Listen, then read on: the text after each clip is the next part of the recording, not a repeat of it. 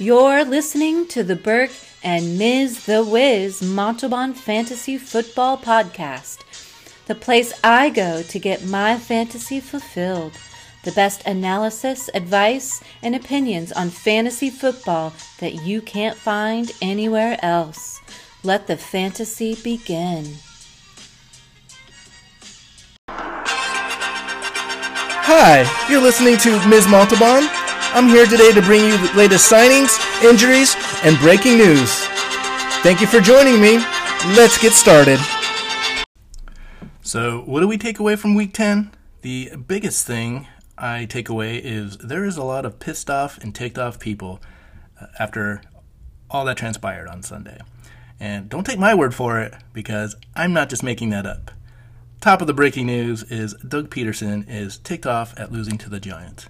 And I hear you, Doug Peterson. I am pissed off at you losing to the Giants, too. You were supposed to win that game. And it looks like the Eagles were starting to come around and show that they're at least the best team in the A F C East. And they, you know, improve on that abysmal record and at least prove that they're a playoff team. And no, they didn't. Uh, they go into New York and just get annihilated by the Giants. And I know the score was kind of close, so it wasn't like it was a total blowout. But it might as well have been, because the Giants from front to finish totally took it to the Eagles. The Eagles didn't look competitive. Daniel Jones running all over the place, looking like Lamar Jackson. And, uh, yeah, the Giants were the better team. And there's a lot to not like about this A F C E, or sorry, N F C East. This N F C East is, uh, yeah, it's it's like, uh, you know, the cream rises to the top. In in this case, it's like the oil rising to the top. Like, what crappy team can be the, the best and just, you know, pull ahead, you know, at the end of the season to make the playoffs. Um, but, yeah, when you have all four of your teams probably being, you know, top six of the worst teams in football, uh, that's that's a really bad sign. But staying on that theme of being uh, pissed off, Lamar Jackson says the Ravens are pissed off after losing to the Patriots. And I hear you, Lamar, because I am pissed off, too. The the Patriots weren't supposed to win this game, even being at home. You know, I did think it was going to be close, but there's no – the Ravens have no business losing that game. And if I were a part of the Ravens organization, I would be pissed off as well. The Patriots were able to – and I can't even say bottle up Lamar. Like, Lamar didn't have a horrible game. I mean, it wasn't a monsoon, so I think that helped. But that should play to the Ravens' strengths, because they're a running team. They can't pass the ball. And here we go, getting Willie Snead two receiving touchdowns in a monsoon. Um, I, I just it defies logic. And and then actually other news related to that game, Nick Boyle, Nick Boyle's leg bent a way that I've never seen a leg bend before, and it was gruesome. It was, you know, it was one of those ones where you don't even want to watch it. And then I proceeded to watch it like twenty times on Twitter, because it was everywhere you went. It's like everyone's like, oh, everybody needs to see this. I just saw this. Now everybody needs to. And I didn't want to see it at all. I didn't want any part of it. And it was all in my face all night on Twitter. I feel bad for Nick Boyle. I think the only positive I can take away from this, because obviously he's done for the season, is that Nick Boyle is a blocking tight end, and they're really going to miss him this year in regards to how effective their run blocking is. But I, I think on top of that, one of the big things uh, with Nick Boyle is I'm hoping that this injury doesn't ruin his career at all. Uh, I mean, it was that bad. And him being a blocking tight end, if he strengthens that strengthens that leg, I don't see a big drop in production for him for next year. Um you know, depending on that strength of that leg. So, uh, well, I'm hoping, I'm wishing the best for him, but, man, you really hate to see an injury like that. Speaking of injuries, we'll get right on the theme of injuries. Drew Brees has multiple fractures on his ribs, both sides, both sides, not just one. He has it on both sides. So, you know when you have, like, a bruised rib or a broken rib, uh, I mean, I guess not everyone's had a broken rib, but it's really hard to breathe. And every time you breathe, it kind of hurts. It feels like something's just stabbing you in the lung. Well, he had it on both sides, on multiple. So I couldn't imagine trying to play an N F L game where you really can't breathe. And Drew Brees really couldn't breathe, because on top of that, he punctured his lung. So you have two, you know, you have broken ribs on both sides. You have a punctured lung. And he went to the sideline talking to Sean Payton, and he's like, you know, something just doesn't feel right. And you know what probably doesn't feel right? Broken ribs and a punctured lung. That can't feel right. So Jameis Winston had to go and finish the game. And that's, you know, moving forward, who knows how long Drew Brees is going to be out. But I'm expecting it to be, you know, a little bit, at least, you know, a month. Broken ribs are nothing to mess with, and especially a punctured lung. Uh, you know, Tyrod Taylor, you know, had a doctor that punctured his lung, and he was out for about a month before he was ready. So I can't expect Drew Brees to uh, beat that timeline. And that's unfortunate because the Saints, they're playing good, and they look like a legitimate Super Bowl contender.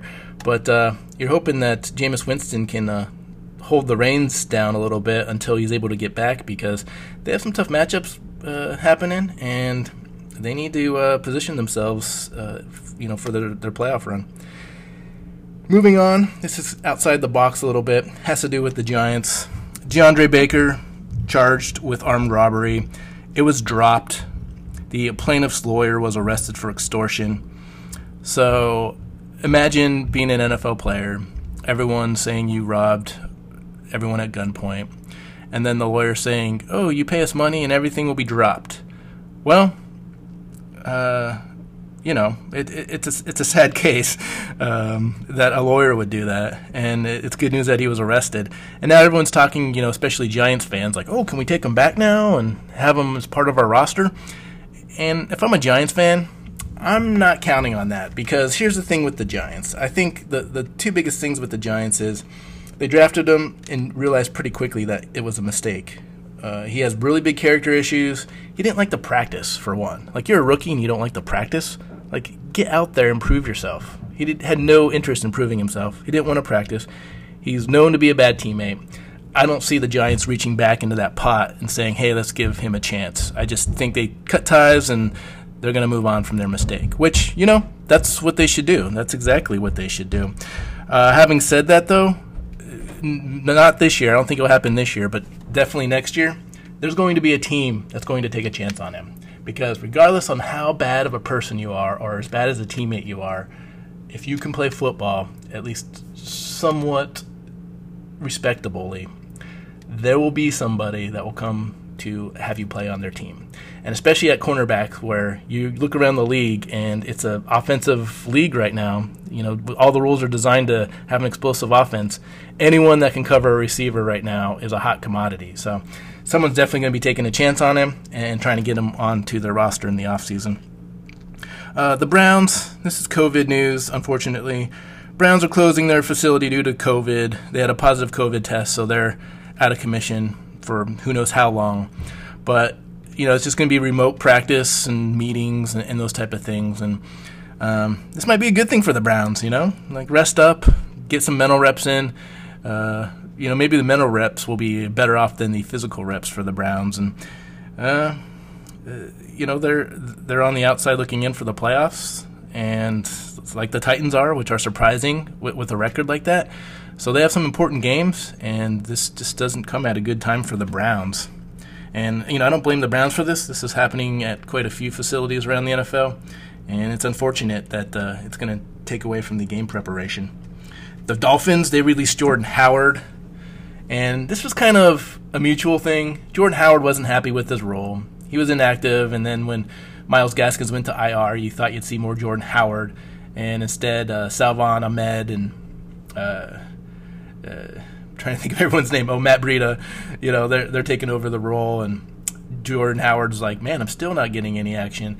So he's released. Doesn't cost the Dolphins any uh, any cap money, and this is good for both sides. The Dolphins can move on from the free agent mistake of signing him, and Jordan Howard can get work somewhere where he's more he's needed. And Jordan Howard's not necessarily a bad running back. He just wasn't producing in Miami, and he really didn't have a role for Miami. So it was just those two things together really, uh, you know, just wasn't a good fit. And sometimes that happens in the N F L. Christian McCaffrey's going to miss Week eleven against Detroit to his shoulder injury. This is ridiculous. I mean, Week eleven especially. Uh, you thought he was going to be only missing a week, and Mike Davis would only be like a one-week stopgap. That's not the case. He's going to miss this week too, and this is a prime matchup against Detroit. This is the type of matchup where you want whatever you can get from McCaffrey. Like, this is one that he dominates. He's not going to be able to dominate anymore. Uh, maybe Mike Davis will be able to dominate. The Detroit Lions are horrible at defending the running back. They give up a lot of passing yards to the running back. McCaffrey does both of those well, and it's kind of a wasted opportunity if you're a McCaffrey owner, because now he's not even going to be part of that matchup. And I probably would have played him in all my FanDuel lineups with this type of matchup, and I guess that's going to go to Mike Davis now. Um, but speaking with the Carolina Panthers on that, Teddy Bridgewater also is going to be okay. He had his M R I on his knee. You know, they they worried that it might be something structural. Luckily, it wasn't the knee that he hurt when he was with the Vikings, and it came back negative. So he just has swollen, you know, his knee swollen. He has some bumps and bruises, uh, and they're saying he's questionable to return. But I'll tell you what, even though he's questionable to return, I don't think that's going to be a problem. If there's no structural damage and it's just bumps and bruises, he's going to play. I mean, he's the quarterback of the team. You're not going to sit him, especially with the Panthers situation. You know, you're, you're short McCaffrey. You don't want to be short your quarterback as well. Um, you know, P J Walker's sitting there probably getting all the practice reps this week, feeling pretty uh, happy at the prospect of maybe playing this week. But I don't think it's happening. Teddy Bridgewater is playing this game. You know, it's against Detroit. And on top of that, I think he has a monster game. Uh, this is a, a good matchup for him.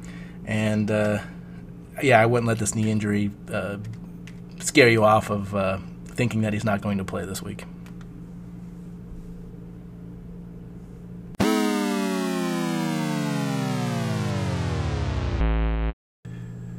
Really quick, doing our Week ten recap.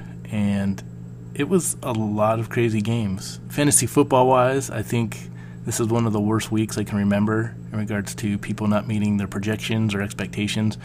But just watching the games and, you know, how entertaining they were, that was something to see. There's a lot of good, a lot of good football, and obviously the game of the week had to be that Bills-Cardinals game. I mean, we talked at, we've already talked about it a lot, but I mean, the fact that Josh Allen threw that pass to Stephon Diggs towards the end of the game, and you think that's it, that that was going to be the winner, only for Kyler Murray to just, you know, chuck the ball fifty yards to uh, DeAndre Hopkins, who reaches up through the heavens to snag this ball from eight hundred Buffalo Bills, was just something to see.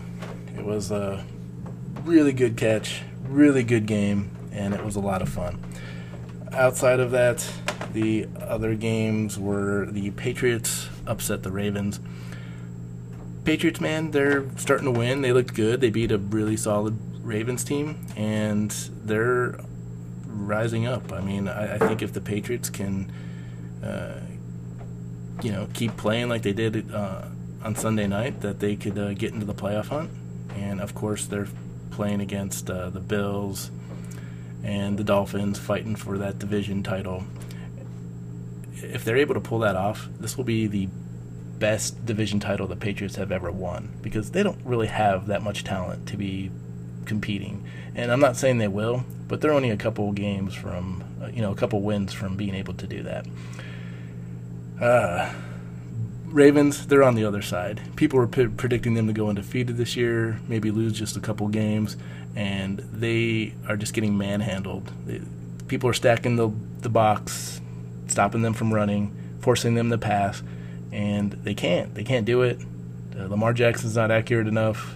Hollywood Brown can't get open enough, and Hollywood Brown's even uh, even worse, because then, you know, he has these little side tantrums like he needs to be a weapon. Well, get open, Hollywood Brown. If you want to be a weapon, get open. I realize that Lamar Jackson can't always hit you with his, because he's not that accurate, but you're also not getting open, and you're, uh, yeah, you're you're just uh, you can't find the, the soft spots in the zone. You're you're not tough. You're getting pressed and covered up by stronger defenders. And, uh, yeah, it's just not a, a good deal right now for the Ravens. I mean, all they really got to do is defend Mark Andrews, stop the run, and it's a wrap. And too many teams are starting to realize that. I will say it's not over yet. The Ravens still, believe it or not, have a chance to uh, win the A F C North The Steelers need to start losing some games, though. Uh, luckily, they play in a couple weeks, so that could be the start. But, uh, yeah, they're, they're running out of games, and right now they're in a playoff spot. Uh, if they lose too many more of these games, though, they're going to be out of the playoffs completely. So it could go either way. They, like I said, they could win the division. But uh, right now, I'm looking at them just trying to make the playoffs because I don't think they'll catch Pittsburgh. Pittsburgh, they're starting to get a harder schedule. You know, they got to play Buffalo. They got to play Indianapolis. They play Baltimore again. So the, there's a little bit of hope, but if I'm the Ravens, I'm just trying to make the playoffs right now and uh, salvage the season a little bit.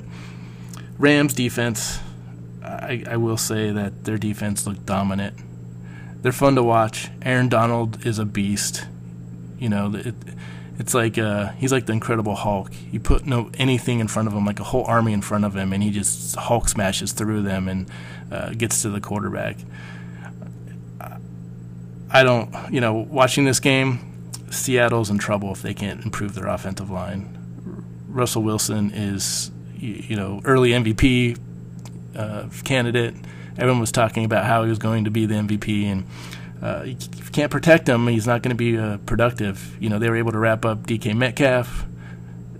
Uh, Russell Wilson spent a lot of time uh, getting hit by this uh, this Rams defense, and yeah, the, the Rams defense is a joy to watch. I really enjoy watching them.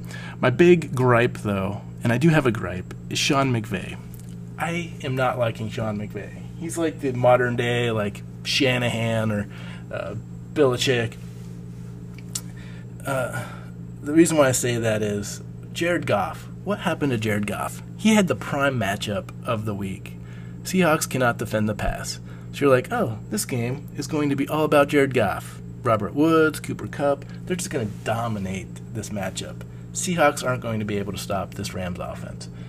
And none of that happened. They rushed three times. Malcolm Brown got two rushing touchdowns. Darrell Henderson got a rushing touchdown. They, you know, Goff still th- threw for three hundred yards, so I'm not saying they didn't throw for any yards, but, you know, the, in fantasy, the touchdowns is what is the bread and butter. Like, we need the touchdowns.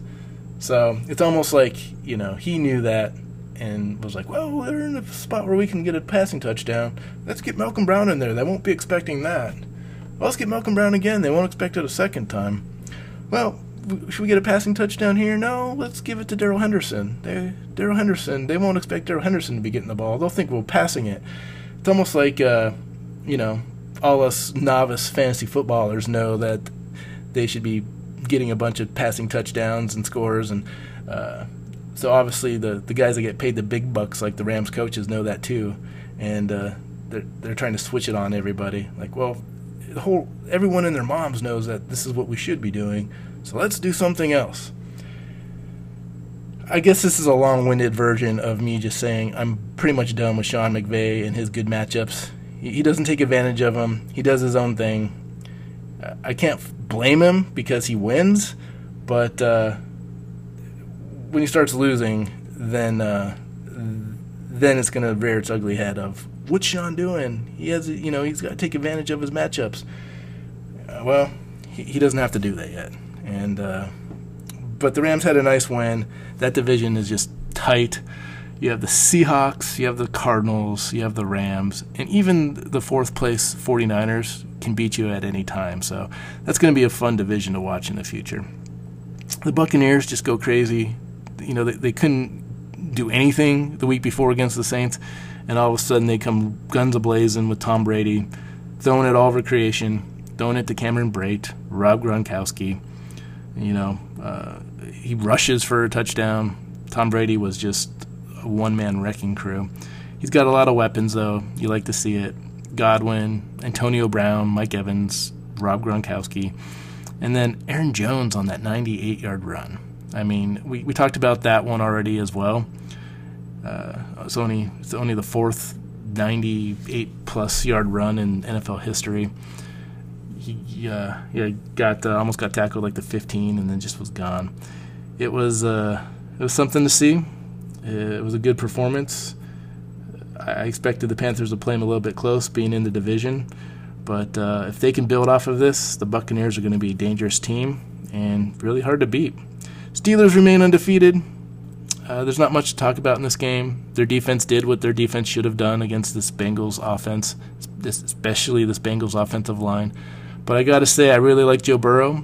He played really bad, but he didn't look rattled or shaken. He was concentrating on the game, looking at the iPad, seeing what he can do the next drive to uh, drive his team down the field and get a score. So you love to see it. And it's things like uh, it's that poise that uh, he shows during the games that makes you think that uh, he's going to be a really good quarterback.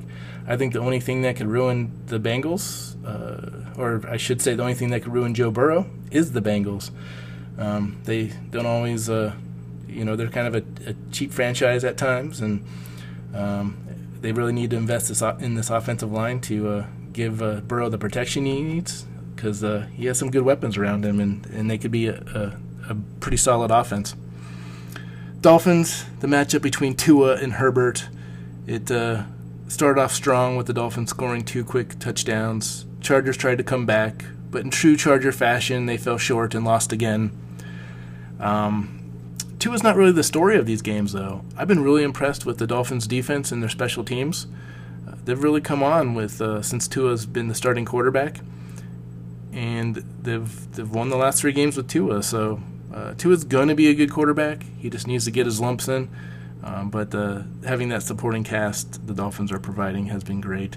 And Jakeem Grant, he's taking over that number two receiving role with uh, Preston Williams being on I R. He got a touchdown, so I, I think this is a, a good sign for things to come for Jakeem Grant. Saints and 49ers, we don't need to talk about this game very much. We, we talked about Kamara already being the GOAT of the week, the, the number one. Uh And he did it only getting fifteen yards rushing. But he's just such a big part of the passing game. He scores a lot of touchdowns. I think that will continue now with Jameis Winston being quarterback. They're going to lean on him even more. So uh, 49ers are just shorthanded. And, and uh, yeah, Drew Brees, we, we talked about this too. Drew Brees got hurt. Um, I mean... How bad have, you know, getting hit so hard that you break multiple ribs and puncture your lung? Uh, this is going to take some time for Drew Brees. We'll we'll see how long he's out, but uh, you really don't like to see it because the, the Saints are, are playing so well, prime for, you know, one of the top playoff spots, and it's really going to depend on how fast Drew Brees can get back. The Packers avoided the upset.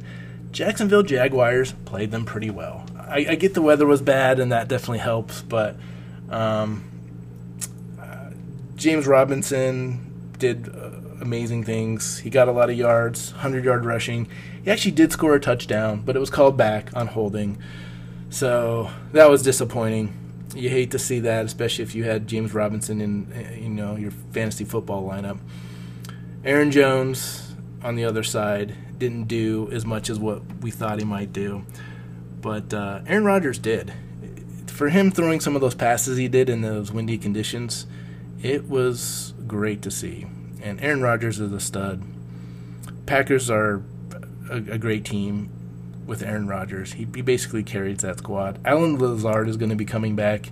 But in the meantime, Marquez Valdes-Scantling did what he did. one hundred seventy-five yards, a touchdown. Um... Yeah, there's. Uh, it was it was a good all-around game for the Packers offense. Although, like I said, they were almost upset by the Jaguars, and the Jaguars next week play the Steelers. That's going to be. Uh, it makes me think that maybe, you know, everyone thinking that this is going to be a pushover for the Steelers. That uh, that might not be the case. Uh, Raiders win, and what happened to the Broncos? Drew Lock is just, I. You know, you've heard me talk about him, and then he has a good matchup, and I'm about Drew Lock. Like, oh, this is going to be Drew Lock's day. He has a great matchup. Well, I'm kind of done with it. Drew Lock's playing horrible. Jerry Jeudy is open all day long, and they can't get him the ball. Noah Fant is open all day long. Drew Lock cannot get him the ball. So it's really hurting any Broncos player you have in fantasy football. They're... The Broncos are a really inconsistent team. You know, they'll play solid defense and look good. Looks like they can, you know, hang with uh, some of these worst teams that they play. And then they can't.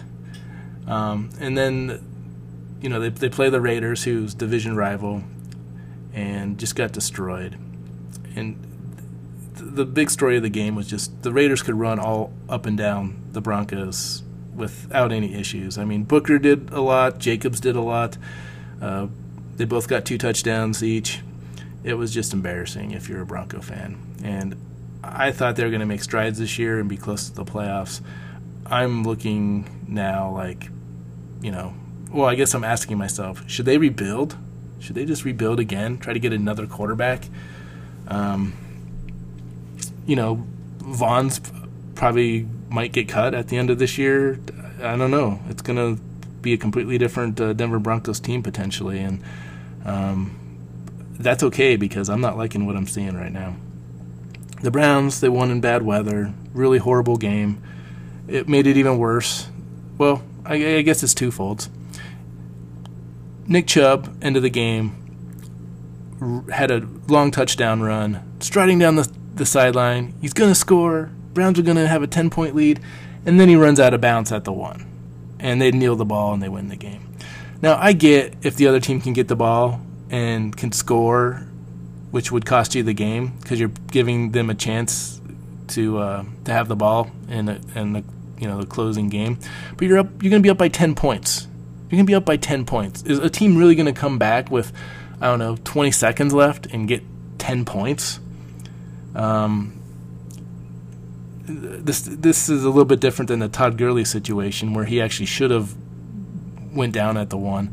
I mean, if you're a fantasy football owner and had Nick Chubb, you had to be screaming at the T V on that one. If you had him in one of your FanDuel lineups or DraftKings, you had to be screaming to the heavens too uh, about that uh, about that uh, play, because that's just a touchdown that's off the board that you could have had. And I, I, if you're betting the spread, I mean, the the Browns basically tied the spread because they had a th- at least the uh, when I made the the call. The Browns had a three, uh, were giving up three points. They ended up winning by three points, so it was a push. If he would have scored that, they would have covered the spread, and a lot of people would have been happy and won money. But no, he, Nick Chubb made sure of it, that that didn't happen. So just craziness in that game. But the uh, weather made it pretty uh, a pretty bad game. And it was delayed a little bit, too, because of the weather. It was like a big lightning storm and rain, and almost what you saw at the New England, you know, the New England-Baltimore game, except for more lightning. The Giants surprised the Eagles and control their own destiny. A F C East is really bad. That's all I'll say about that. Eagles didn't look good. You know, Giants didn't look great, but they looked better than the Eagles. I just can't figure out this division. All the teams are top ten, like, worst teams, and I... I mean, Wayne Gallman got a touchdown. Evan Engram didn't do anything for fantasy owners. Looked really bad. Rager, you know, he looks promising, but didn't have the game that uh, he could have. Fulgham definitely didn't have the game he could have. It uh, Miles Sanders got his touchdowns vultured away by Clement, and then Boston Scott got a long one. Uh, yeah, just watching the N F C East is is not fun. Lions and Washington's game was just as crazy as the Cardinals and the Bills, except for it was with two crappy teams, so no one paid attention to it as much as the Cardinals and Bills. The Washington ties it. Alex Smith drives them down. They kick the field goal. They tie it up. It looks like it's going to overtime. Not a lot of time left. And then Chase Young gets a roughing the passer penalty, and Lions, you know, they still have their timeout. Able to hit Marvin Jones, call a timeout, and Matt Prater kicks a fifty-nine-yard field goal to win the game. Washington loses, and the Lions are victorious. I didn't even think there was enough time for them to go down the field. Sure enough, they do it. Uh, just, it was insane. Really good game in that regard, but Antonio Gibson, J D McKissick, they both were relevant. Antonio Gibson because he scored two touchdowns, but uh, that's tough to predict in the future for fantasy football. I'm not so sure I'm starting Gibson and McKissick every game. They're, it's really jumbled in the backfield between those two, and you're really going to be touchdown dependent on their production. So that's always a scary place to be in. Um, when you're looking at the Lions side of the ball, I mean, Matthew Stafford was supposed to have a bad game. So, of course, he had a really good game and got, you know, passed for like three touchdowns. Marvin Jones, Marvin Hall, uh, you know, it was just uh, all-around good efforts. And then the one guy that was supposed to have a good game, Hawkinson, did not have a good game. Uh, that was basically, yeah, a big game of opposites. Everyone that was supposed to do good didn't. Everyone that wasn't did. Uh, but, uh, yeah, the, the Bears just beat or just lost to the Vikings. Vikings are looking better. Their defense is improving. But is their defense really improving, or is just the Bears that bad of an offense? I mean, it doesn't matter what you do. Matt Nagy, Uh, Bill Lazor, anyone calling the game, you know, between Nick Foles and Mitchell Trubisky, nobody, uh, they just can't drive the team down the field. You know, you have these weapons and Allen Robinson, um, to no avail. The the offense is stuck in the mud, and Nick Foles got hurt, and it looked like it could be pretty significant. We'll find out tomorrow, but that's something to monitor. You know, Mitchell Trubisky could just be coming right back into the fold and uh, making this Bears offense, you know, or just continuing to make this Bears offense just as bad as it's always been, because uh, neither guy can really do the, the job right now. I mean, their, their their lone touchdown they got was on defense, so that says all you need to know about this Bears offense right now. And if you're a Bears fan, you have to be so frustrated to, to watch this.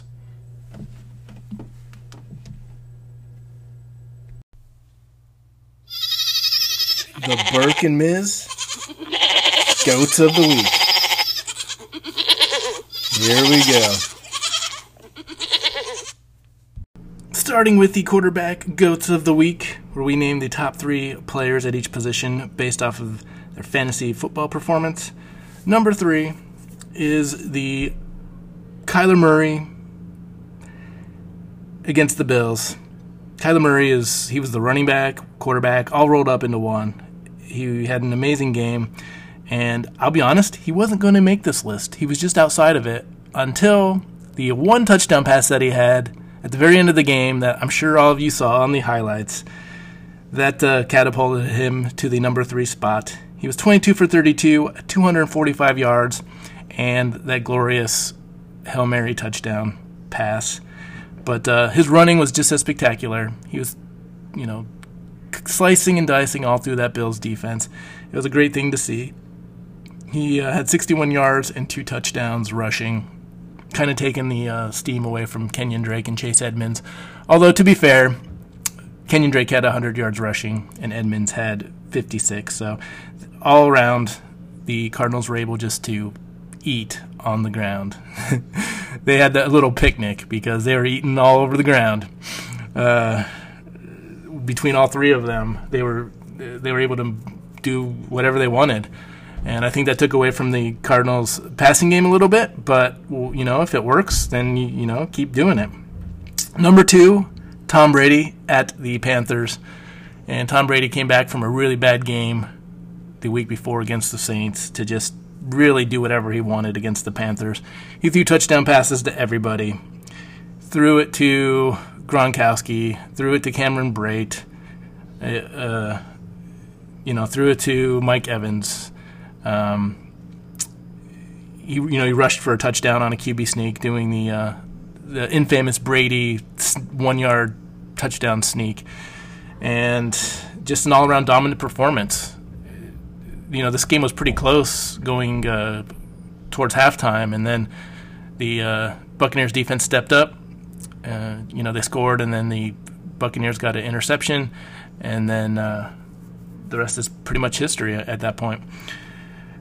Uh, having said that, uh, Tom Brady was twenty-eight for thirty-nine, three hundred forty-one yards, three touchdowns, and then he ran the ball twice for two yards, and again, that touchdown. So uh, you're looking at Ronald Jones, who had the day of, of his life. He had a ninety-eight-yard run, which, you know, we'll get to pretty soon as well, but uh, the Buccaneers were just dominant in this performance. And it being a divisional game, I thought maybe it would be, you know, a, a little bit close. and it wasn't. I mean, the Panthers definitely were hurt from uh, Christian McCaffrey not being available to them. And, you know, Teddy Bridgewater, although the, the beating started happening while he was still in there, it uh, didn't help that he wasn't able to finish the game to at least try to keep it close. And it's so, I mean, the Buccaneers have so many weapons. You look at it, Antonio Brown, Mike Evans, Chris Godwin, Gronkowski, Cameron Brate, Ronald Jones, Leonard Fournette, that it's a, it's a fun offense to watch when it's working, you know, on all cylinders. And you wonder what really happened in that Saints game to, to have all those weapons and not be able to do anything. But this was the opposite of that. So good on Tom Brady. And uh, for as old as he is, to keep having performances like this, it's like the guy's not aging, and it just defies logic. Ben Roethlisberger for the Bengals. He's our number one star of the week. His Pittsburgh Steelers really destroyed the Cincinnati Bengals. He was twenty-seven for forty-six for three hundred thirty-three yards, had four touchdowns, and, you know, I talk about weapons for the Buccaneers. The Steelers are in the same boat. You got Juju Smith-Schuster, Deontay Johnson, Clay, uh, Chase Clay, Claypool, James Washington, Eric Ebron. Uh, you have James Conner. You have everything. And I think the one maybe takeaway of this was they pretty much have given up on the rush. You know, they're, they're going, spreading the uh, defenses out with like four receivers plus Ebron, so it's like five receivers, and just picking on different matchups. And uh, it's working. I mean, Roethlisberger didn't even practice all week. That's how dominant his performance was. He was the number one GOAT of the week, and he didn't even practice this week. Uh, just walked right into the stadium. Like, you know, twenty-seven for forty-six, three hundred thirty-three yards. No one just does that off their couch, but uh, Ben Roethlisberger does that. And uh, I, I think this is a great sign for the future in regards to uh, if you're a Roethlisberger, uh, if you have him on your fantasy football team, there's there's other matchups coming up that are he can do similar, have similar results. You know, they played Cincinnati again. They're going to be playing Cleveland.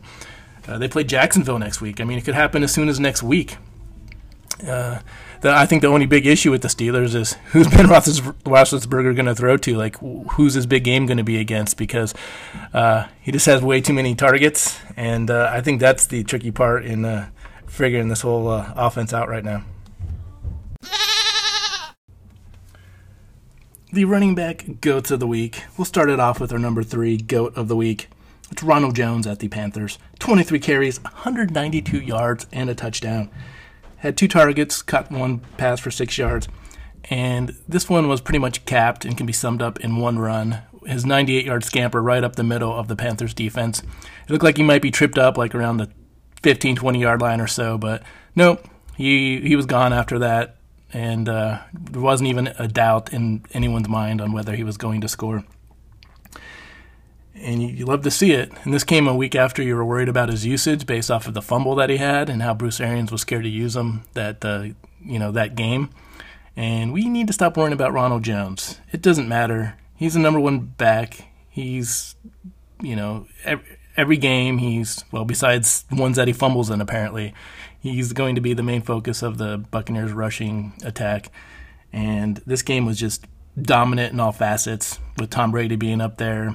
And uh, Ronald Jones, they they were able to do whatever they wanted on this Panthers defense. Ronald Jones is just, he's a beast. And it was great to see. Josh Jacobs, this one was a little bit surprising, but the Broncos' rush defense decided not to show up to the game. They uh, kind of packed it in. They turned in their rush defense card before they entered the stadium. Because not only did Josh Jacobs have a great game, but former Bronco Devontae Booker had his revenge game and dominated as well. But Josh Jacobs gets the number two GOAT based off of his twenty-one rushes for one hundred twelve yards and two touchdowns. Caught all his targets, four of them for twenty-four yards. And Josh Jacobs, it's good to see because he's been a little bit disappointing after his first week.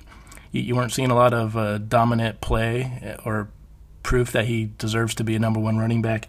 And in this one, he kind of shut everybody up. So I think you'll see some more performances like this from Josh Jacobs. The Raiders are kind of figuring it out.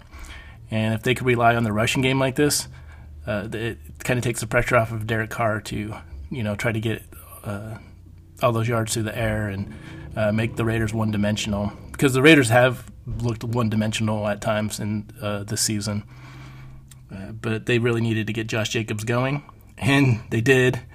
They did in, in a big way against these uh, Denver ponies, I should say, because uh, they didn't look like Broncos at all in this one. Really bad performance by them. Number one GOAT of the week is we'll see you, Kamara, Alvin Kamara. And he didn't even have a really good game, if you think about it. Like, he was non-existent the whole first quarter, didn't even have a stat. You're worried about him. Like, is he hurt? What's going on with Alvin Kamara? Why isn't he doing anything? And, I mean, stat-wise, he was eight carries for fifteen yards. That's not even two yards a carry. I mean, it's pretty atrocious. And he was able to pull the number one GOAT of the week out from that because he had two rushing touchdowns. And then he was targeted eight times, had seven catches for eighty-three yards and one touchdown. So if you count it all up, he really had fifteen total touches in this game and was able to get three touchdowns out of those fifteen touches. So really that comes down to, what, every five touches it's a it's a score. That's pretty impressive. And that's why Alvin Kamara is just on another level. He, he doesn't need a lot of touches to be productive, and that's kind of what we talked about before the season, that Alvin Kamara is one of those few backs where, you know, you're always looking at the opportunities to determine someone's, uh, like, how consistent and productive they'll be in fantasy football. Alvin Kamara just throws that all out the window. He, he had an amazing game, and even a bigger victory in this one with the uh, injury-riddled 49ers. And he, they're going to need him a lot more with Drew Brees' injury, so we could probably be seeing some, you know, other pretty dominating games from Kamara after this one. Our wide receiver goes to the week. This is really an eclectic group.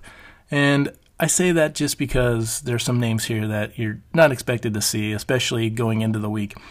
And that's okay. I think what really happened was a lot of the wide receivers' stats were affected, and production was affected by the weather in a lot of venues.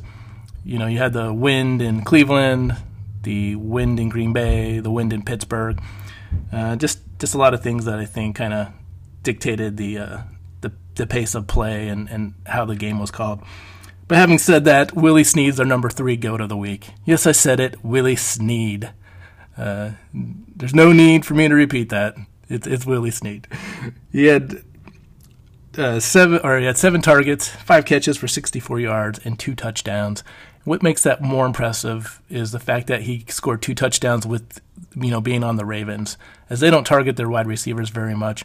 And anytime a Ravens wide receiver can get two touchdowns, that's significant in itself. And not to mention it was in a monsoon. I think it's more impressive that a Ravens receiver caught two touchdowns, more so than the fact that it was in a monsoon and those type of conditions in New England. So good on Willie Snead. He probably won't ever be here again, but here he is, and he definitely had a, a noteworthy performance in this one. And, you know, it was it was fun to watch. And he was probably the lone bright spot on this Ravens offense, uh, you know, having watched the New England Patriots upset them last night. Number two is DeAndre Hopkins, and this all came down to one final play. Before that final play, you were thinking that the the Cardinals were going to lose to the Bills, and that Hopkins, you know, only had seventy yards. You were pretty disappointed in his performance. And then, you know, that fifty-yard bomb in the sea of hands. This was the real sea of hands, because I didn't even see DeAndre Hopkins when they showed the play. I just saw a bunch of Bills jumping up for the ball and it sticking in the middle between them, and then a big pile fell over on top of DeAndre Hopkins, and lo and behold, DeAndre Hopkins is under that pile with the ball. Like, I don't even to this, you know, I've watched the video a hundred times. I still don't know how DeAndre Hopkins caught that ball, and I didn't even see them at all in that whole play. Uh, I, all I saw was him coming up out of that pile. So, uh, amazing play. It catapulted him to the number two GOAT, though. With, he was targeted twelve times, seven catches, one hundred twenty-seven yards, and that, well, it will be world-famous touchdown, because I don't think that uh, touchdown's going away anytime soon, in the like the next fifty years. That's how uh, big of a play it was. My number one GOAT of the week. And he's actually been on here before, I believe. Uh, it, it shows how great he is when he has the defense focusing on another receiver besides him. Uh, and this is Marquez Valdes-Scantling. Aaron Rodgers didn't, th- you know, he threw to him six times, which is ho-hum, but man, was he throwing it deep. And he connected on four of those for one hundred forty-nine yards and a touchdown. The seventy-three, I think it was seventy-three-yard touchdown to him was pretty significant right off the bat. And Valdes-Scantling had himself a day. It was enough to catapult him to the number one GOAT of the week. So good for him. Great performance by the uh, Valdes-Scantling. Not so much by the Packers, as they barely survived the upset against the Jaguars. But, hey, a win is a win, right? That's the way it goes. Now, the tight end GOATs of the week, this is pretty embarrassing, especially to make the GOAT of the week, uh, especially the high standards we have for GOAT of the week. The the tight ends were abysmal last week, and then they just doubled down on it this week. There really wasn't any great performances by the tight end, and we're going to mention some today. But overall, just a really weak performance by tight ends in general.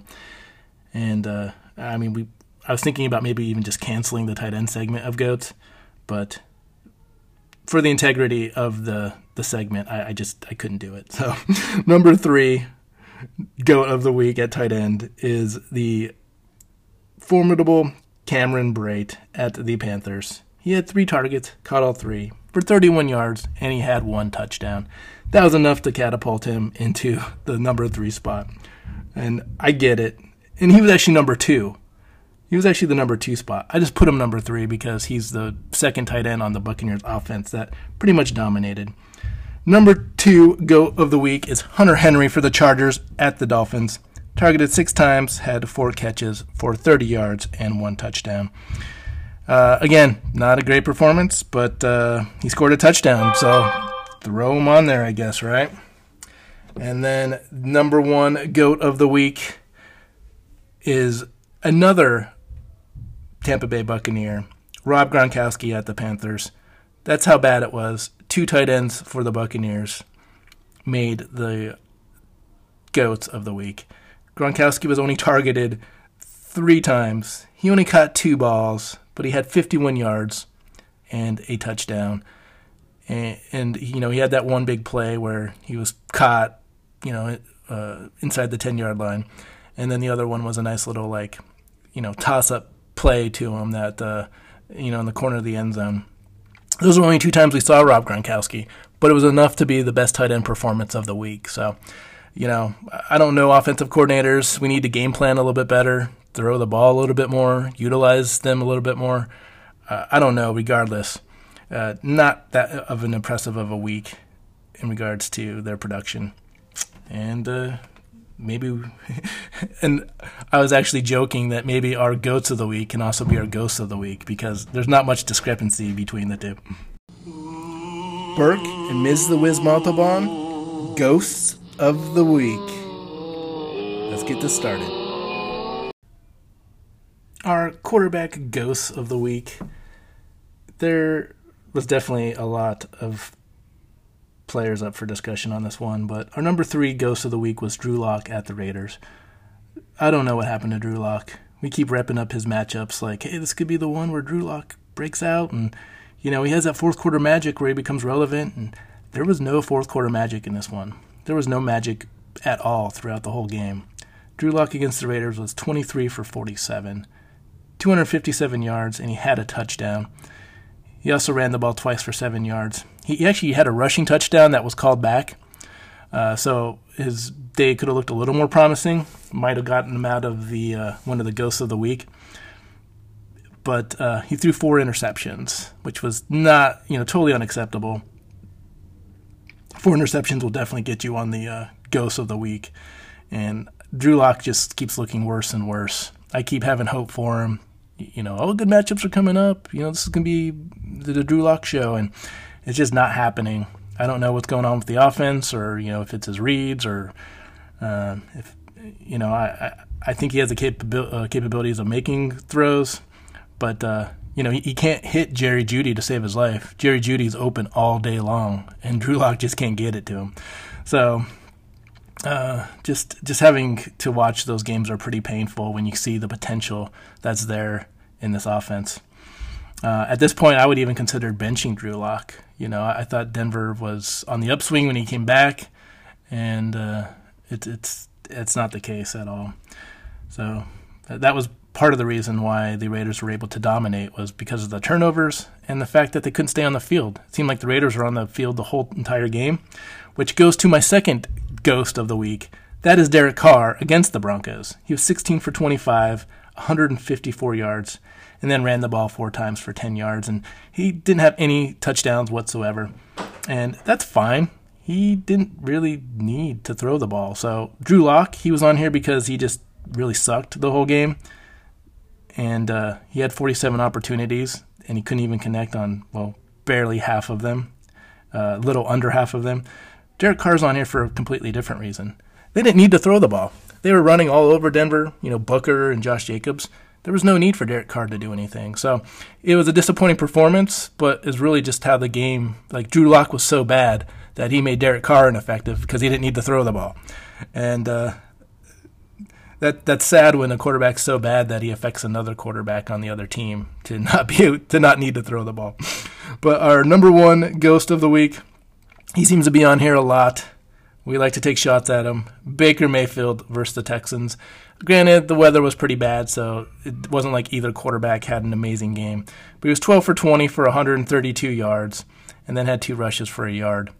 And no touchdowns, but, you know, in this one, uh, they were only able to score one on the ground. Well, should have been two, but we'll get into that later. Uh, regardless, uh, Baker Mayfield versus the Texans, even though they, they won ten to seven, it wasn't because of their quarterback play.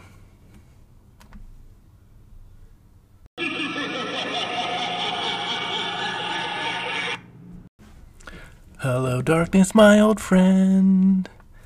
Jonathan Taylor's on this list again, which he is because he is our number three ghost of the week at running back against the Titans.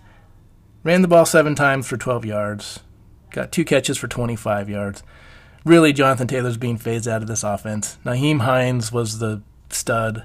He's he got the, you know, all the touchdowns and carries, and, you know, great for Naheem Hines. Naheem Hines actually had a top five day, but Jonathan Taylor, like, I couldn't figure it out. Like, you know, you if you've listened to the podcast, you know I haven't been a big fan of Jonathan Taylor. I said it was, you know, he can't pass block, he fumbles, you know, those type of things, but. What I think the biggest thing for him is, is his vision. He cannot see the hole. There was the, that goal line carry. All he had to do was run towards the right where the there was a quick opening, and he ran right into the back of his offensive lineman where he got stuffed. And it's just things like that where it's like the Trent Richardson syndrome where, you know, I, I get, he has the ability, but he doesn't have the vision to, to know where he's running, and he runs right into tacklers instead of away from them. And it really reared its ugly head in this uh, game against the Titans, even in the victory. Uh, it's it's sad when you have a victory like that and uh, you have a performance like that from your running back. My second ghost of the week is for the Bills against the Cardinals. And you're probably thinking, was it Devin Singletary? Is it uh, Zach Moss? Who was it? Well, this also gives away my number one ghost of the week because it's both of them. Zach Moss and Devin Singletary are my number two and one ghosts of the week at running back. Zach Moss had seven carries for twenty yards, not even three yards a carry, had one catch for minus three yards, and Devin Singletary wasn't any better. He was four carries for fifteen yards, was targeted five times, five times, had one catch for nine, negative five yards. I... I mean, when you have combined two catches for negative eight yards from the running back position, but on top of that, you know, eleven carries for thirty-five yards, that's just not getting it done.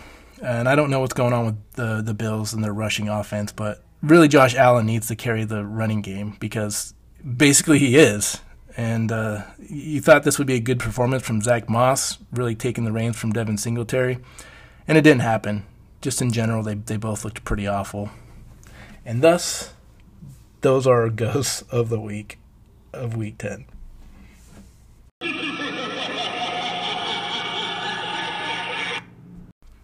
Our wide receiver ghosts of the week. This one wasn't very hard either. Um, you know, there wasn't t- too many amazing w- wide receiver performances this week. And here's our bottom three that I thought uh, was the most significant. Number three, Ghost of the Week, A J Brown versus the Colts. Four, targeted four times, had one catch for twenty-one yards. And there was one where he had a perfect catch. It was going to be like a, you know, huge touchdown play, and he dropped it. And that's unfortunate for A J Brown because they lost the game, and now they're in a tailspin, and they're currently out of a playoff spot. Uh, and A J Brown, in this performance, you know, you knew it was going to be a tough matchup, but he didn't help himself by having that drop. That could have really changed the game around, and to be honest, that could have made him, with the performances this week, could have made him one of our ghosts. I mean, that's how uh, much of a flip that was. Uh, regardless, he's our number three Ghost of the Week. Number two is Curtis Samuel. And I put that there just because I thought he was going to have a pretty big game like he had a couple weeks ago. And especially with McCaffrey getting hurt again and not playing, that they would rely on him for some carries and he would have a pretty good game. But nope, he's targeted five times, only had three catches for eight yards, and carried the ball three times for four yards. So barely over a yard a carry. Just a pretty bad performance in general for Curtis Samuel. And you know, it was against the Buccaneers, who have a pretty good run defense. But the Panthers had to get the ball somewhere, and they just couldn't get the ball really to anybody. So, disappointing day for Curtis Samuel, and you just expected better. My number one Ghost of the Week, where you really expected better, was Travis Fulgham. He was at the Giants. And I get, you know, if you're the Giants and you have James Bradbury, you're probably putting him on Fulgham more than anybody because that's where the ball's going. That's who gets, who's getting all the targets. Uh, Jalen Reagor was there. You thought maybe he would do something, but nobody did anything. He was targeted five times, had one catch for eight yards. So really they shut him down completely, and the Eagles had no response. They had nowhere else to go with the ball uh, outside of a Boston Scott sixty-three-yard touchdown run. Uh, the Eagles weren't able to do much. And credit the Giants' defense uh, for this, but uh, it's not really Travis Fulgham-type numbers that you're used to, especially the way he's been kind of dominating the league since they uh, gave him his shot. And the, the feel-good story, uh, not that it's ended, but it definitely took a uh, it took a nap during uh, this weekend matchup against the Giants.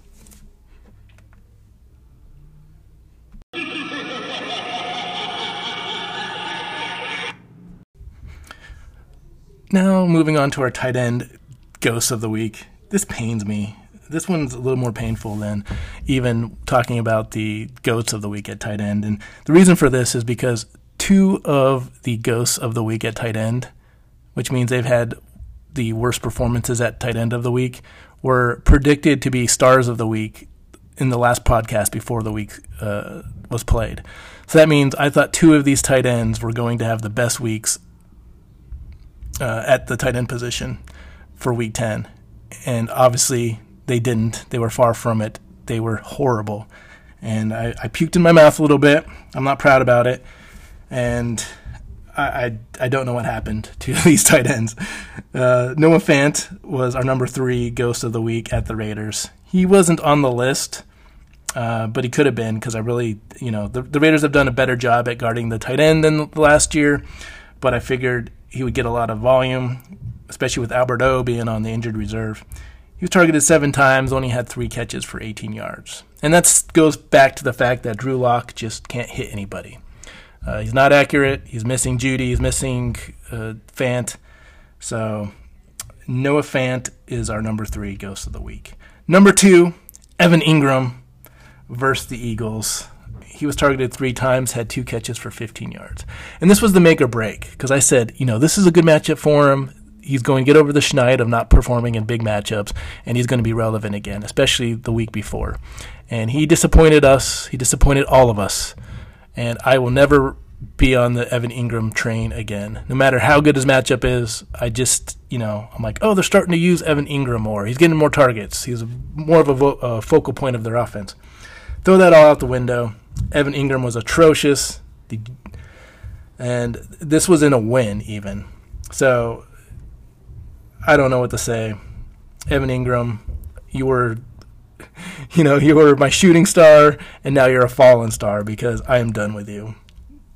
My number one, even worse, T J Hawkinson. He was my number one star of the week. I thought he'd have the best week, and he turned out to be, well, basically end up to have the worst week. Four targets, two catches for thirteen yards. So I went from thinking he was going to have the best week to him only getting thirteen yards. That's a little bit, that's just barely over a first down. T J Hawkinson, I expect more from you, especially in this matchup against the, the Washington football team. They've been atrocious at defending the tight ends. You are a tight end that gets volume. It didn't make sense. Sometimes fantasy doesn't make sense. Sometimes games don't make sense. This is one of those that just doesn't make sense. So thank you, T J Hawkinson. You made me look bad, and I will not forgive you for this. You're our number one ghost of the week. It's Burke and Missus Pickups of the Week. Let's get started. All right, here it is, the fun part of the show, the Pickups to Stick-Up segment, where we tell you everyone to pick up for the week to help your fantasy football team. Pick the top three at each position that you need to be targeting. Number three at quarterback, and I'll be honest, this is kind of a, a tough week at quarterback. Not uh, not a lot that I would waste a waiver priority for, but nonetheless, number three is P J Walker. If you're in a two-quarterback league or you're hurt by bye weeks, um, Teddy Bridgewater is, was hurt. He hurt his knee at the end of the game against the Buccaneers.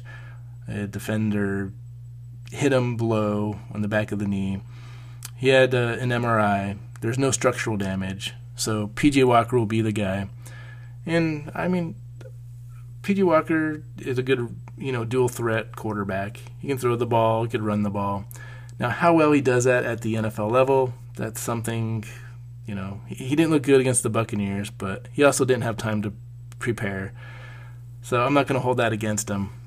Um, but he definitely would be the guy to, to target in case Brid- Teddy Bridgewater doesn't play, because they're playing the Detroit Lions. And I could probably have my mom go out there and play quarterback against the Lions, and she could probably get two hundred yards and three touchdowns. So uh, I definitely like my odds better with P J Walker than my mom, so I'm going with him as my number three. Number two quarterback is somebody else who has a good matchup, Kirk Cousins. I know you saw him today, and he, you know, he threw two touchdowns to Adam Thielen against the Bears defense. Well, this time he plays the Cowboys, and I like what he'll be able to do against this Cowboys secondary. You have Thielen, you have Jefferson. I think this is going to be a dominant performance, at least a top, I'd say it's going to be a top six performance for Cousins, and uh, you can get that off, you know, if you have waiver or uh, bye week issues with your quarterback or injury.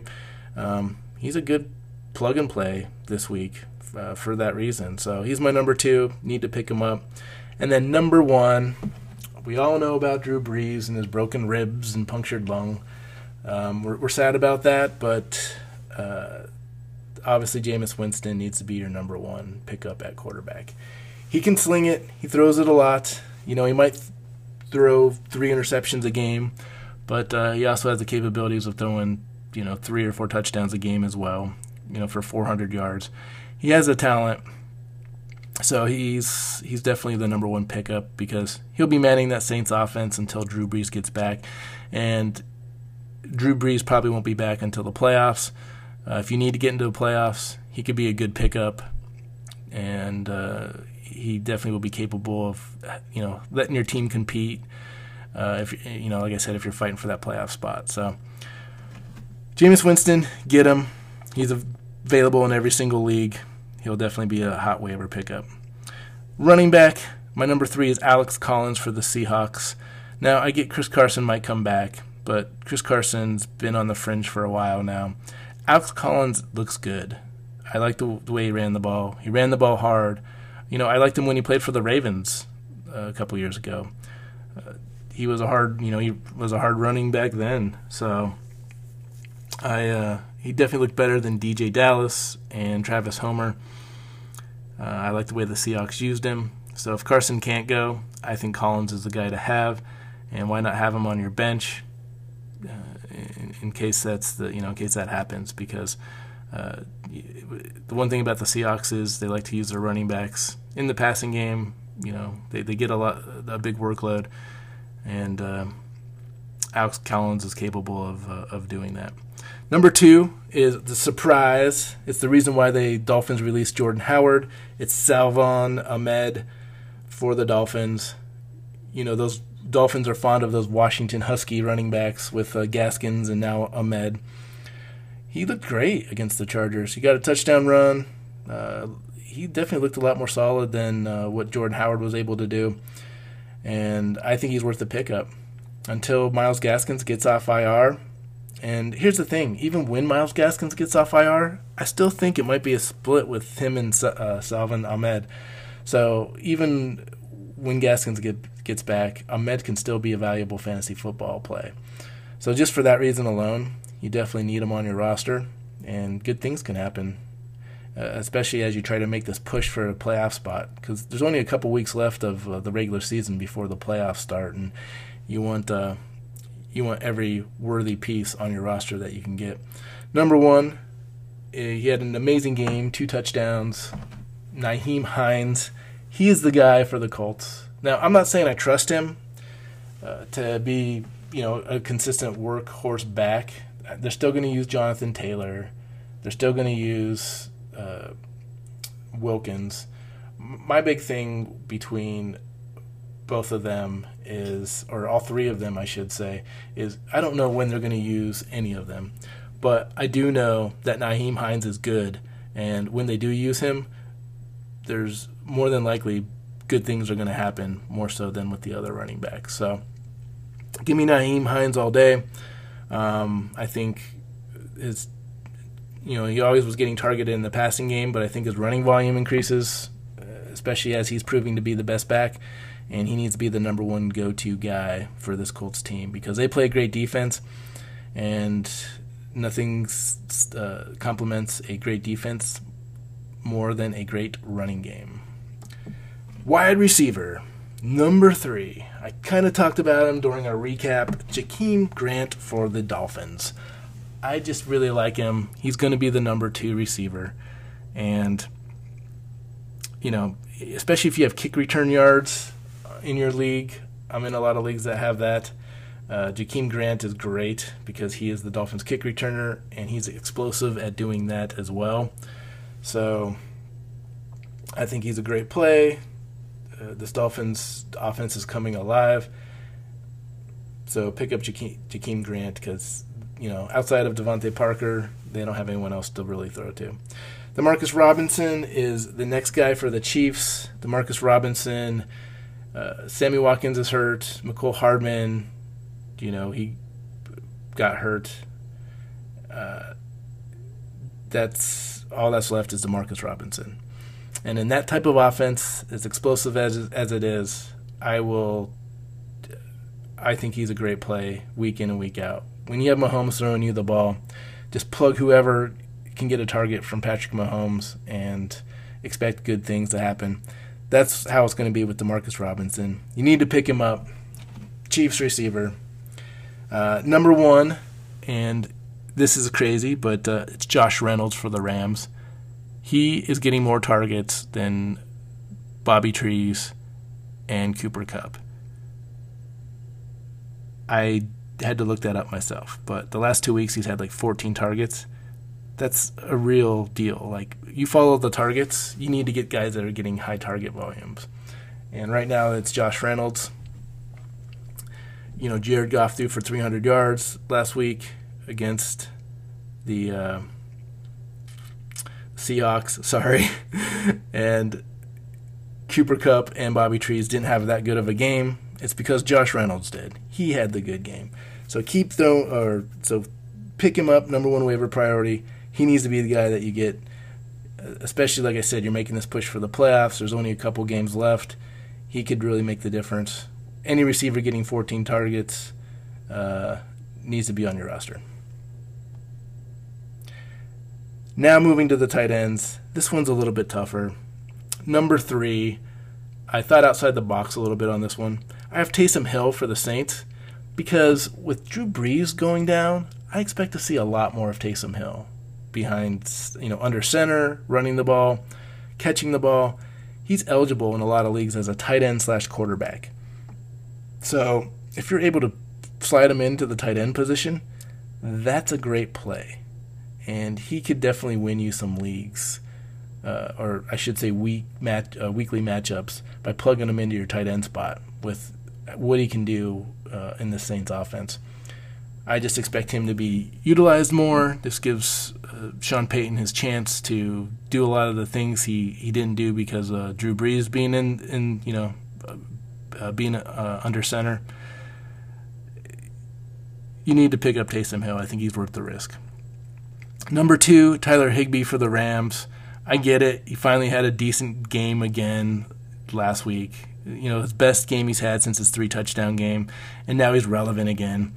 But I think there's something to this. I, I would keep playing, or I would pick him up. Tight end has been just so abysmal the last couple of weeks with production that anyone getting the targets that Higbee got last week and the yards um, is worth a, a speculative pickup.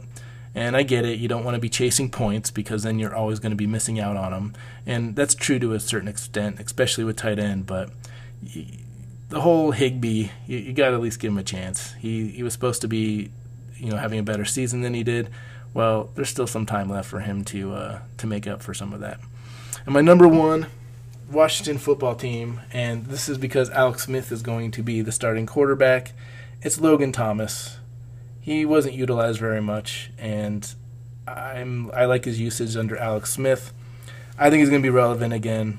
He's dropped in a lot of leagues. Well, go pick him back up. This reminds me of last year where Adrian Peterson was a non-factor with uh, Jay Gruden, and then Jay Gruden got fired, and all of a sudden Adrian Peterson started getting a lot of carries for the, the, the Washington football team. I think... Uh, Logan Thomas with Alex Smith is it's going to be kind of that scenario where uh, Logan Thomas wasn't utilized very much. Now that Alex Smith is the quarterback, he likes to go to tight ends. It's really going to increase Logan Thomas's uh, uh, targets, uh, weekly targets, and it couldn't come at a better time because tight ends have just been abysmal. Uh, you're making that playoff push. You need someone to p- produce anything, anything at all. Uh, I mean, my matchup last week, I had a guy that, you know, had one point eight points with Fant, and I played a guy that uh, had, like, three points. We both probably weren't really happy with our tight end performances. In fact, I know we both weren't re- really happy with our tight end performances. So uh, Logan Thomas can, can help alleviate some of that, uh, that uh, sadness you're feeling for the position so far in the last couple weeks.